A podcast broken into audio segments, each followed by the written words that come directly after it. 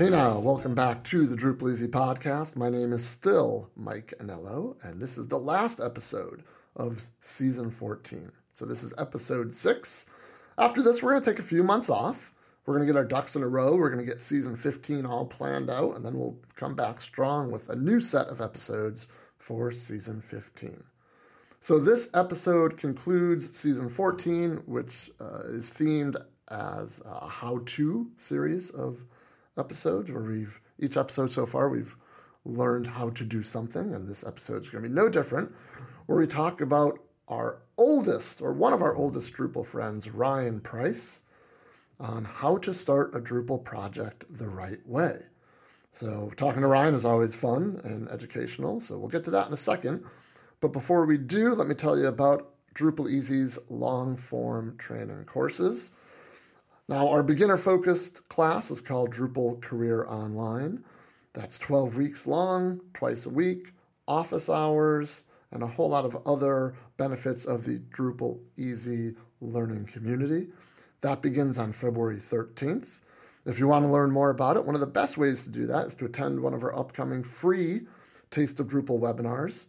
These are 1 hour long, and they are basically designed to answer all of your questions about Drupal Career Online. Next, we have our newest long-form course called Professional Module Development. The full version is over 90 hours of curriculum, but it's already started.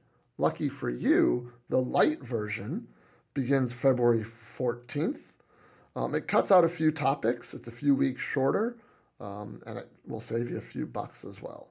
So check that out if you're interested in hopping into professional module development. You can learn more about that at DrupalEasy.com/PMD.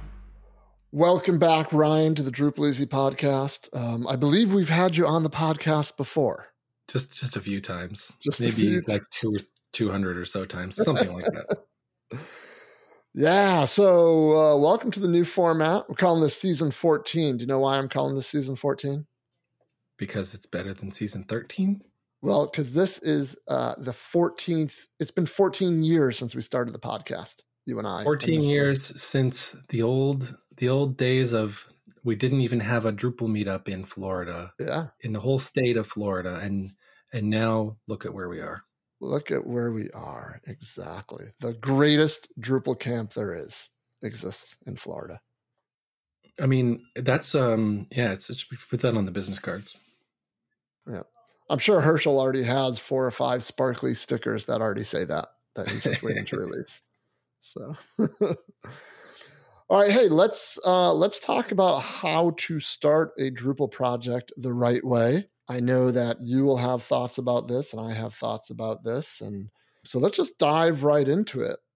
Well, so one thing I can say about like starting a Drupal project is the place where I'm sitting right now professionally has me answer that question in a certain way that maybe I wouldn't have a few years ago. So I actually work at a Drupal agency, and we have a tool that is an open source tool, but people that are on our team develop that tool. It's called Doxel.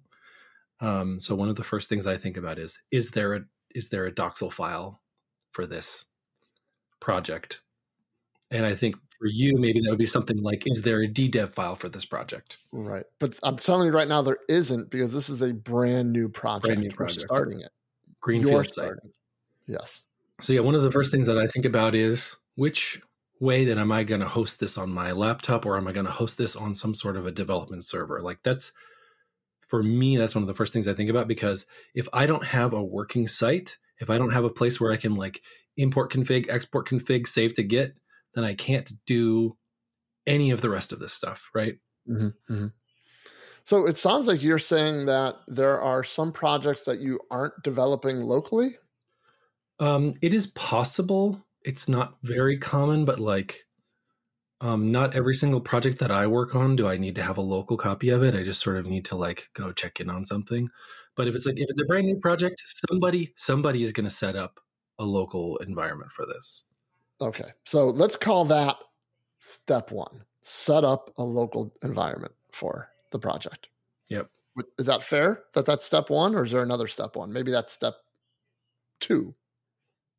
I would also hope that we knew, like, where are we going to eventually be hosting this? Because part of that, like, setting up the local environment can sometimes also be like, download your Pantheon secret key or your Acquia, you know, credentials, and like do the little like Terminus thing or the AQCLI. I forget what the actual command is, but like the little thingamajigs that you might have to do there. And if it's not either of those, just like figuring out, is there anything that you can do with your web host so that when you eventually want to download your database and suck it back into your local, that it will be easier to do that at some point. If there's anything you can do at this stage, if there's anything you definitely know about it, I like to do it now, right? Right. So maybe step one is, you know, if possible, determine hosting, because that is going to inform how you're going to set up the code base initially. Right. Like, for example, Pantheon wants you to put things in the web folder. Some places might want you to put them in the public folder or the public _HTML folder. Like, right. Some of those really basic things, like your hosting provider may have an opinion about, they may not. Right. What else is like up there the first day on a new project? What else are you thinking about? Composer create project. The Composer template that you're starting with. Yeah, exactly that. So I think lately I've pretty much always used the Drupal recommended setup. There's very few cases when you really need to do the Drupal, I forget what it's called, but the like development version, like unless you're running like Drupal 10 beta, right? Well, you need to do something like that. Yeah.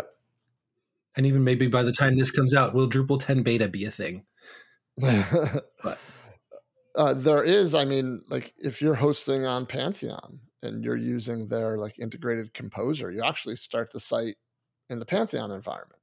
Right. Yeah. You have to start it on Pantheon and then download the Git in order to get there, sort of like right. Pre-set up file stuff. Yep. All right. So you have the code base, let's say. You've determined the hosting. You've got the Composer Create project stuff going. You've decided your local development environment, whether it's, you know, DDEV, Doxel, Lando, something else. You install, you know, do a Drupal install somewhere, either remotely or you do it on your local. And now you're staring at like a, you know, the installation screen. Do you start, Mr. Price? Do you start with a standard install or the minimal install? Pretty typically standard. Yeah. I don't really have a lot of times where I'm like, no, I don't want the node module turned on or something like that. Well, but okay. You do have to like, you have to turn off like comments, right? I think that's one of the ones that's still kind of like a questionable for me is like. Yep. Contact forms. Comments are turned on by default. Contacts are turned on by default. But like most of the other defaults, I'm happy to have. All right. Interesting. Going with standard. All right, and then what? So you get it all installed. What's next? Probably very, very first one is admin toolbar. Probably also I would say devel is going to be in there as well. Like, do I always need to have devel? No, but a lot of projects that I work on, we will eventually write custom code. So like, let's get it. In addition to devel is the PHP coding style and PHP code beautifier and fixer. So like, I think when you download devel, it's going to include those things, but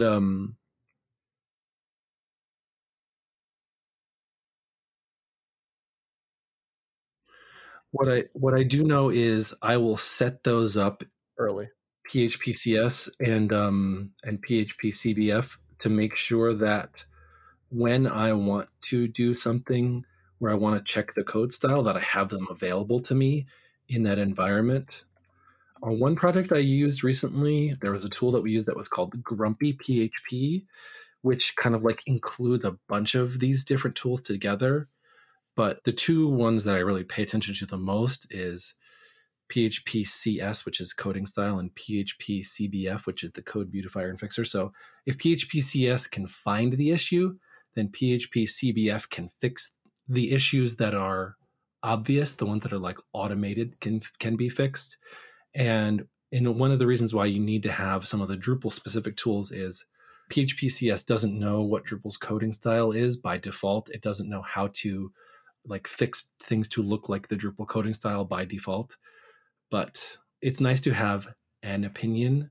So I like the Drupal one just fine. And if I do end up having to put something into a contributed module, then I know that I'm going to be doing it in the Drupal style with two spaces, with else and if being one word, a space after an if statement, you know, spaces between a string, the dot to concatenate things, things like that. So. All right, so we have admin toolbar, devel, our PHP tools. Yep. Anything else that kind of goes in that first pass, that first day?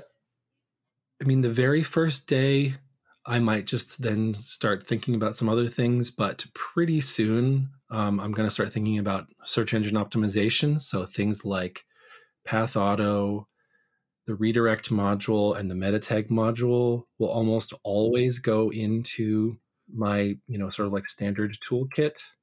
And then there's very few sites that I work on when we don't need some sort of a form.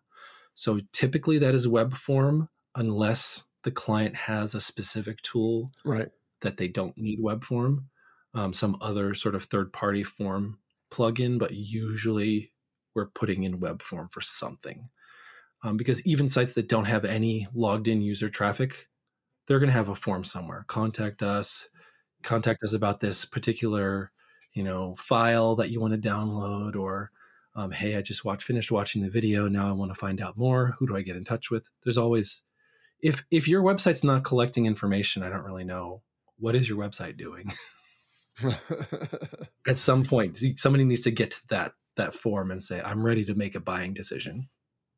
All right. So you've got like your basic modules installed, maybe enabled. You've kind of got the, you know, the initial Drupal core code base. Now it's time to set up your repository. And I think I'm mainly talking about your .git ignores. Mm-hmm. So what would you recommend for folks who are building or starting with a brand new project? Do you look at it more of just like the standard stuff if you're committing dependencies or not committing dependencies? Or are there any kind of tips and tricks with setting up the git ignore that you've learned over the years? Yeah, I mean, I think like the nice thing is as we have evolved the sort of Drupal core recommended and like, you know, sort of like later stage Drupals really do come with a nice default for a lot of things that you would want to do in your git ignore file. Again, like your hosting provider may publish either a sample git ignore or a documentation page where they will also say, hey, we recommend that you include the following things in your git ignore file or structure your directories in a certain way. But for me, I don't like to have to check in Drupal core, contributed modules, and the vendor folder. And actually, checking in the vendor folder, I was talking to somebody recently, and they were having a problem where they weren't able to download like a new version of a module, and they couldn't figure out why. And I said, delete your vendor folder. And then after they deleted their vendor folder, it worked. Because there's a couple of files in that vendor folder that are like, they're not as hard and fast as the Composer lock file, but like, you definitely want to hang on to that Composer lock file, but then there's some other files that happen in the vendor folder that Composer generates that if you don't know they're there and you might want to clear them out sometimes, then you can get stuck. And they could be dependent on the hardware. Yeah. From which they were created as well. Right. Which version of PHP are you on? And, you know, what's your local environment and some other things like that. Like, you don't really want to keep anything in that vendor folder. You treat it like you can remove everything in that folder and re-download it all. So let me get your opinion on something that I've been asked about a lot, scaffolding files. Do you consider those, I mean, they are technically part of Drupal core, but do you generally add those to the .git ignore, or do you generally check those in to the repo? Are you talking about like the README file and the maintainer's text and that kind of stuff? Index.php, update.php, robots, htaccess, all that. All the Drupal core files that exist outside of the core directory. So I would say robots and HT access, more typically, yes. Right. We are checking those in. Mm-hmm. But the rest you add to git ignore? I would say, yeah, you don't actually, like, if you expose maintainers.txt and for some reason your hosting is set up to allow people to see text files. Actually, there was a very recent thing that showed up online, the Tesla Motors website. Yes, I saw that. You could see their gitignore file, was it? Something like that. And so, some snoopers coming by and maybe they didn't know this was a Drupal site. It's pretty easy to tell that it was a Drupal site, but maybe there's some sort of a hint in there that you originally created this during the Drupal 8.2 days. And maybe you've upgraded since then, but maybe you haven't. I've actually come across a site that was on Drupal 8.2, I think, that was a publicly available website that somebody wasn't updating. And we know there's certain, vulnerabilities that exist there, like maybe not easy to exploit unless you have a logged in user, et cetera, et cetera. But the fewer hints that you can give out to people, exactly what version of Drupal you're running, exactly what version of what module you're running, right, generally is a good idea. So something like a maintainers.txt, if that ends up being readable by your server, can give away a lot. Right. So the answer I normally give is I take a two-pronged approach to this. Number one, I use the scaffolding plugin, the Drupal core scaffolding plugin settings to not even, generate stuff like maintainers.txt. It's very easy to add. You have to add some settings in the extras section of your composer.json file, and you can basically tell the scaffolding plugin, I don't need maintainers, I don't need this file, I don't need that one. So you can make it so that, those files never end up outside of the core directory. And granted, yes, they are buried in the core directory, in that assets directory, but they're not in their usual place. And then I generally will add everything else to the .gitignore unless it's modified, customized. And the two files that you mentioned are those, it's normally robots.txt and also sometimes htaccess for my clients. But that's normally like a day one task for me. Yeah. Is get that stuff set up and get my repository so it's nice and clean and stuff like that. How about like these day one tasks? How about like common rookie mistakes? Well, I would say, or even things that are like, they seem confusing when you're first getting going, is like you can set up in your settings.php the sort of like, I forget what the specific name of it is, but the allowed domains, right? Like the domain name where you expect this site to show up. If you only put in your main like .com domain in there, it's going to break stuff. So you may also want to be very quickly setting up a local settings PHP that you don't check in, right? That you're going to gitignore, that will only exist on your laptop. And then if for me, anytime that I go ahead and do something like that, then I will usually create a folder that is outside the web root, but somewhere in my project where I have sort of like a clean copy of that file, right?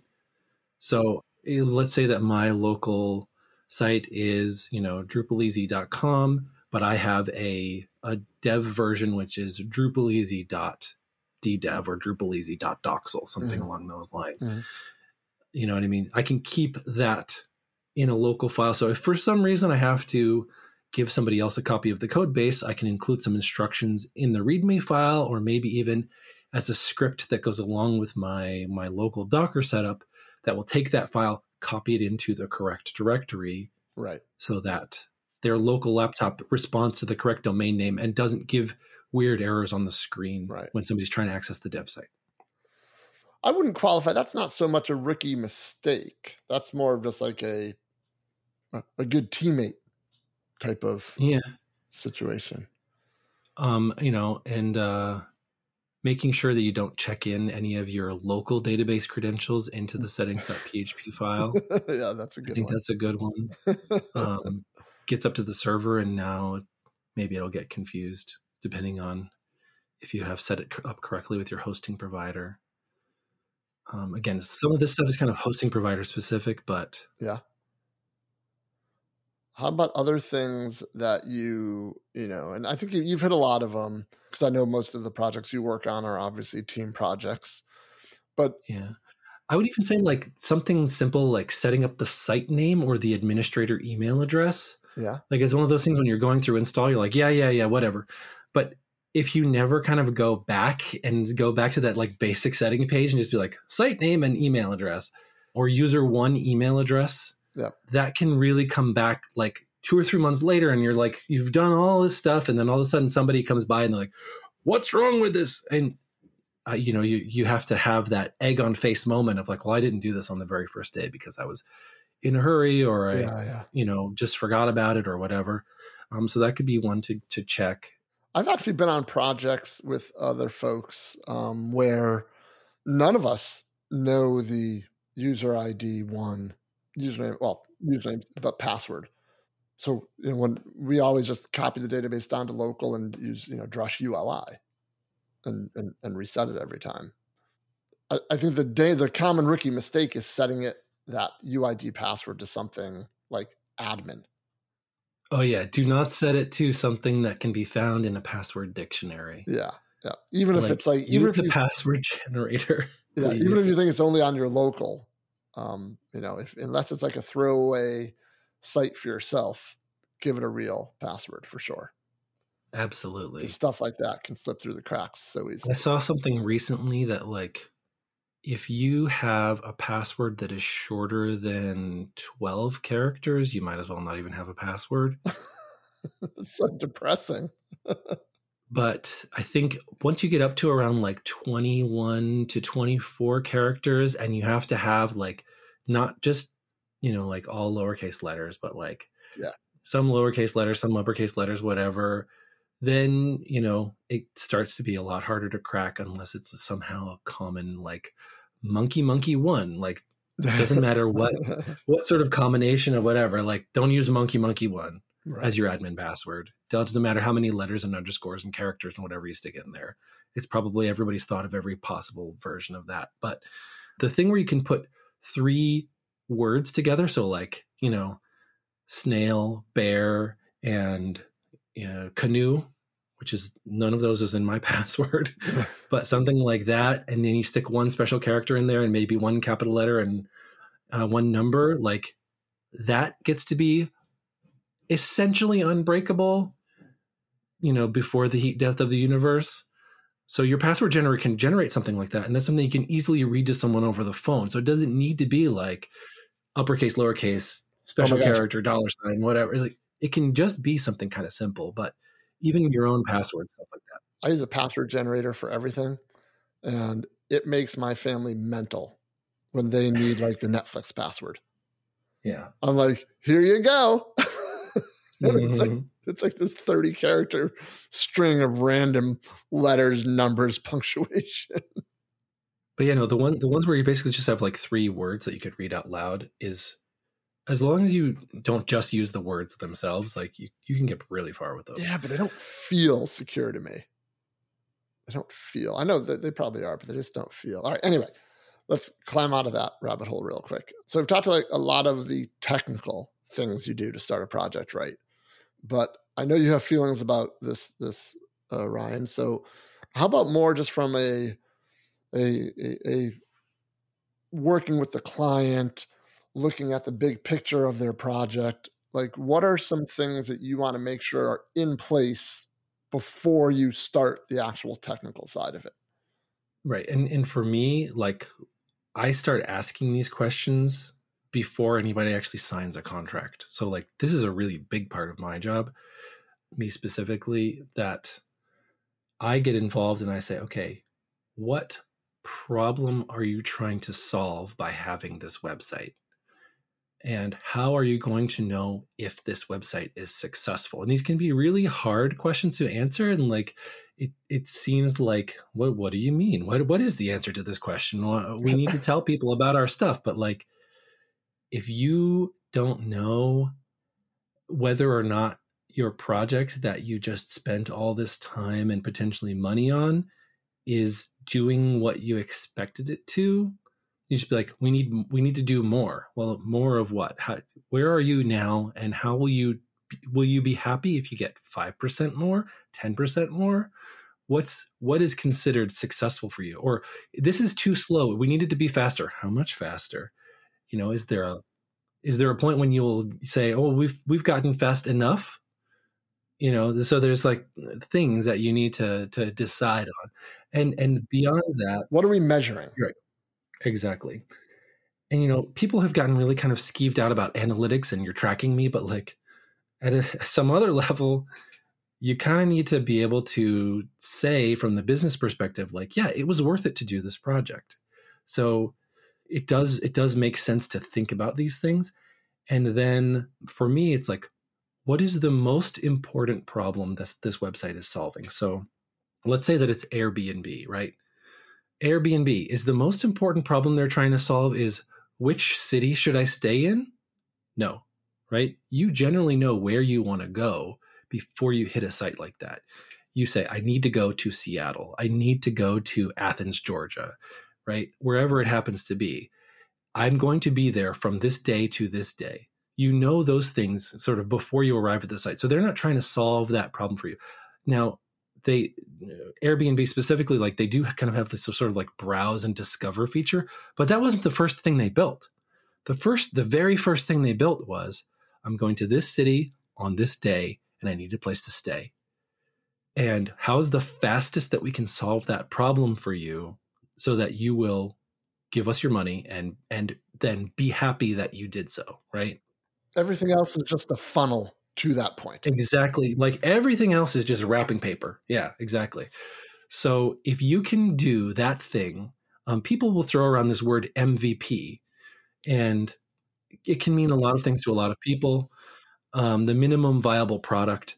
But essentially, like if your website cannot do that one thing, then don't bother, right?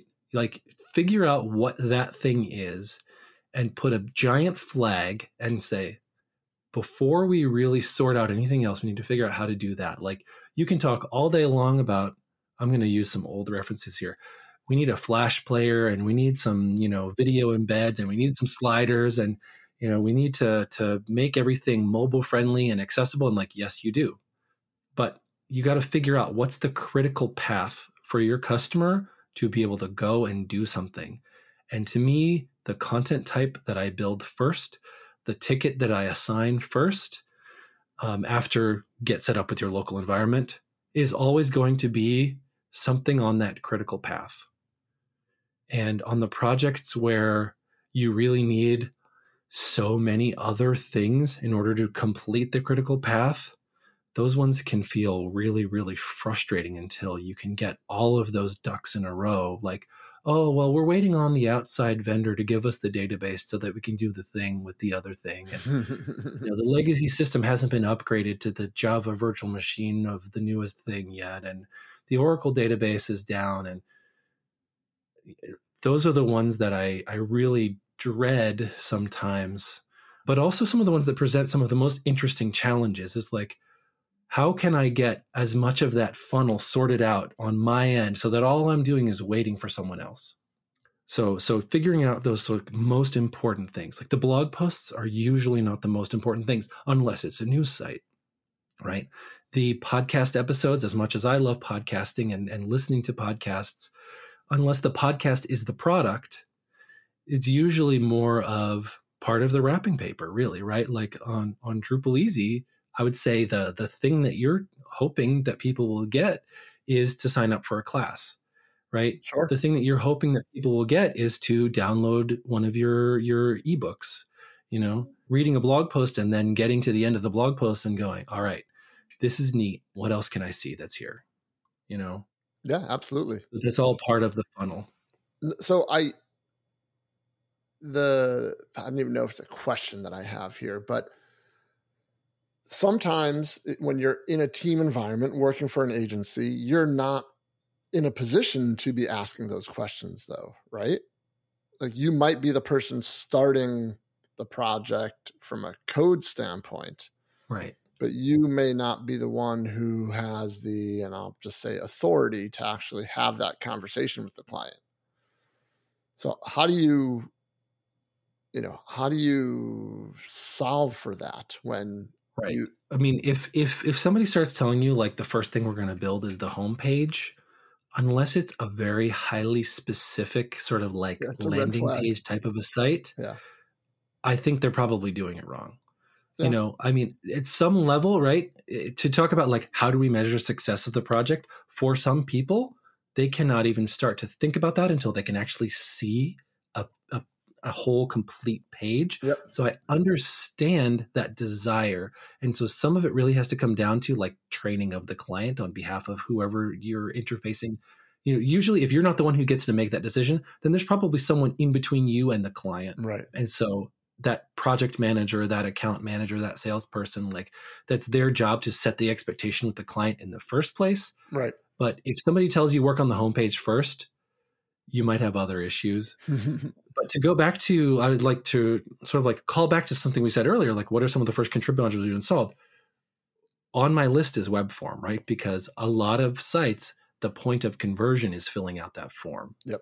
Right. The end of the funnel is that point. Like that's as far as the website can take you in a lot of cases, unless it's an e-commerce site or unless, you know, it's a membership driven site or something along those lines where once you become a member, then you can be doing some other activity. It seems to me that like creating your first post on a membership driven site could be considered a conversion. Like setting up an account, you may not actually be committed yet, but once you create a comment, once you create a new blog post or upload a new video or share a story or whatever it is, like then you can consider yourself to be finished. So, but yeah, from when you're trying to like work with the client and somebody's asked you to work on a thing that you feel like is unimportant as the first thing, sometimes there is a reason for that. Sometimes there is a plan for that. Sometimes it's because, well, we are waiting for this other thing to happen. But it should at least be like a little bit of a flag in your brain if somebody says, okay, the way that you buy things on this site is X, and you don't have to build that X first unless there is some mitigating circumstance. Right. All right, let's start to wrap things up here. Do you have any horror stories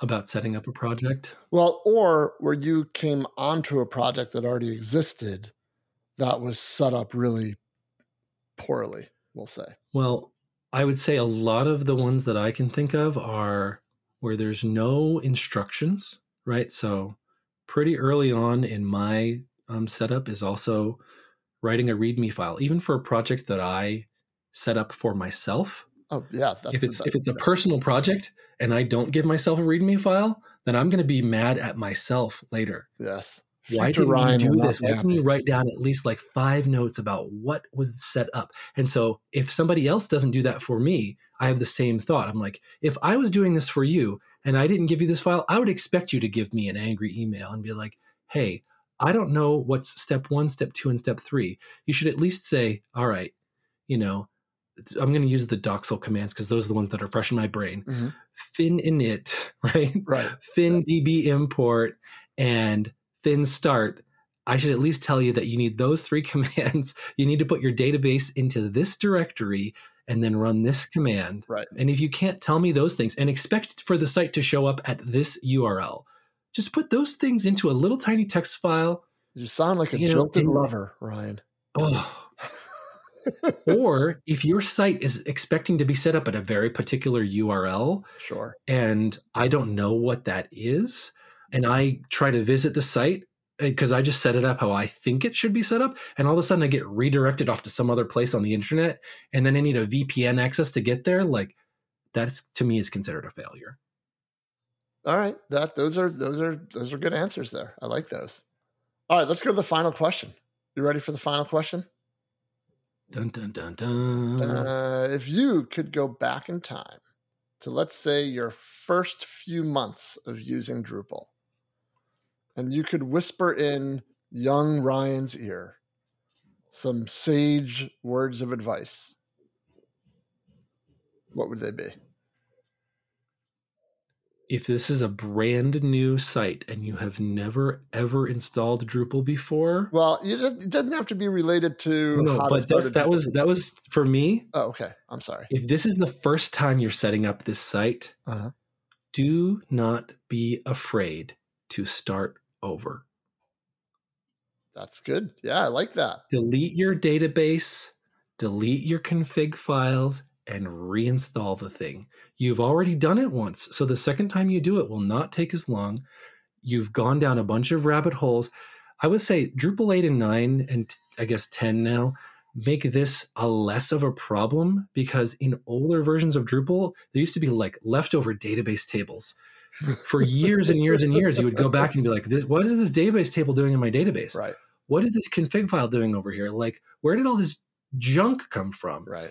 Now, maybe you still have those like module files will be in there if you didn't take them out of the composer. So like clean up after yourself and don't be afraid to start over.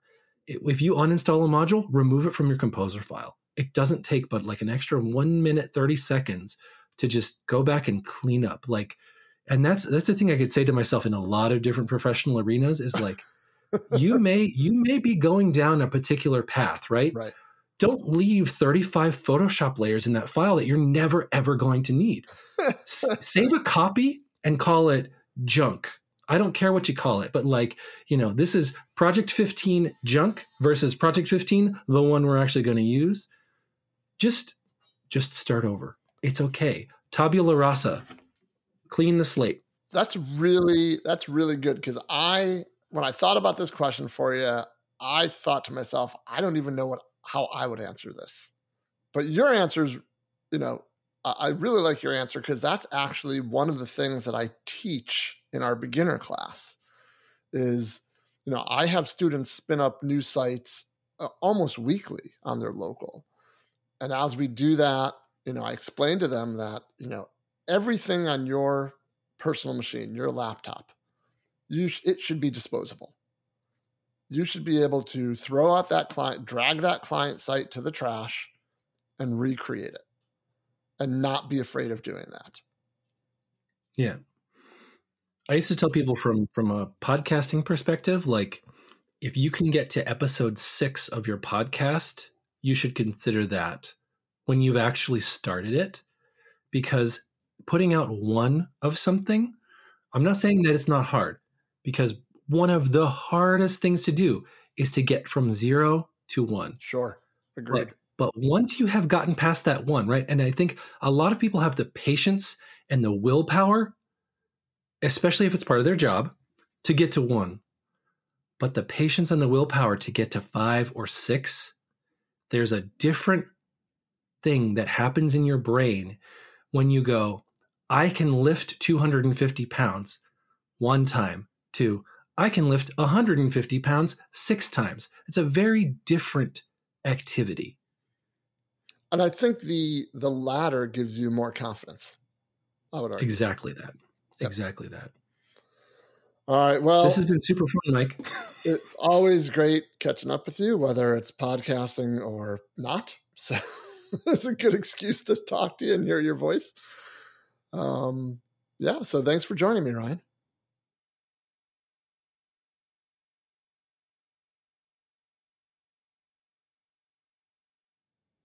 I can't wait to hear it.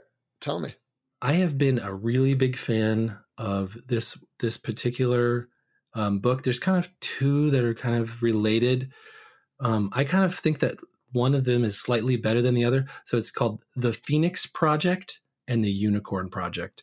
Both of them, if you are actually in the IT industry, are potentially very stressful. They're sort of like when you read like a murder mystery file, and you are sort of like putting yourself in the place of the person who was all the bad things were happening to, or as you're discovering all the weird bad things that have happened to someone, like some people get really sort of like emotionally attached to the story. So these things are written. It's a novel. So it's meant to be like on day one, all this bad stuff happened. And I'm going to tell you, a lot of bad stuff happened on day one. But the reason why all that bad stuff happened is because it sort of has to be like by the middle of the project, they've sort of figured out how to deal with some of that bad stuff. But then they realized, like, in trying to solve some of their initial problems, they've uncovered new problems they never even knew existed by sort of like entering into this system where they're trying to apply DevOps practices and agile practices to something, an organization that was really very highly traditional. And you also have to remember that the Phoenix Project, I think it was written in 2012. So some of the stuff in there feels a little bit out of date. And then when you read the Unicorn Project, you realize, like, oh, well, now they acknowledge that something like Uber exists, and some other, like, sort of social media things are just more commonplace, and et cetera, et cetera, et cetera. But highly recommended reading. Will it teach you a lot about starting projects? No, because a lot of what they're doing is they're entering into, like, existing projects, or like a project that is already 3 years overdue, and they're trying to figure out how to save this thing. But it's a very interesting set of books there. I assume it's the same author? Same author. I believe it's Gene Kim, if I'm getting it right. Right. You can get them in paperback. You can get them in ebook. You can get them as an audiobook. I've read it as an audiobook more than once, and I recommended it to many, many people. Yeah, this topic, starting a project, is it's so important, at least in my head, because I know that I have, in the past, started a project, made a mistake early that maybe not right the time I knew was a mistake, but maybe a month later I looked back and said, oh, I should have did something differently, and not gone back and corrected it, and then regretted it for years after, every time I had to work on that project. So I think starting it early, starting a project the right way early, and not being afraid of going back, like you said, Ryan, and fixing those mistakes, and taking the time to fix those early mistakes. I think it's, for me, I know, like, I have to do that now. Like, I can't, I almost become, like, obsessed with fixing stuff that I know is not right in the recent past, before moving forward, just because I know myself and how much I would hate it if I had to stare at that particular thing through the lifetime of the project. If I could have, like, a part B of my one thing to whisper to myself, it would be, do not be afraid to go to someone else and just ask for help. Just say, hey, person at my company, person in my user group, person on Slack, I have tried these 3 things that I think are supposed to do this. None of them appears to be working. A lot of times when you are just getting started with something, it can feel really daunting because there's no product in front of you. And getting that product in front of you before you get to the 5th one or the 6th one, if you've never even gotten the 1st one because you keep getting these weird errors and all, just ask for help. Go do some Googling, go watch some videos, go listen to some podcasts, like, take a break, get offline, and go find a person. I guess sometimes you have to find the person online, but, like, get away from the command line, get away from the Docker window, whatever it happens to be, and try to explain your problem to someone else. And sometimes the simple act of explaining helps. Sometimes you really need that other person's experience to say, have you thought about this thing? That other person doesn't even need to know anything about Drupal. Sometimes just a more experienced person will be able to help you diagnose a problem because they've dealt with something similar before. Agreed. It is a technique that I use very often, and one of the main reasons why I appreciate having a manager at my work. Being part of, like, that hierarchy structure, you sometimes can wonder, like, well, what are these people for? It turns out they're typically at least as experienced, if not more experienced than you. And you can describe a problem to them, and they'll go, like, the problem that you're having isn't the problem that you think you're having. Let me tell you about the problem that you're having. Right.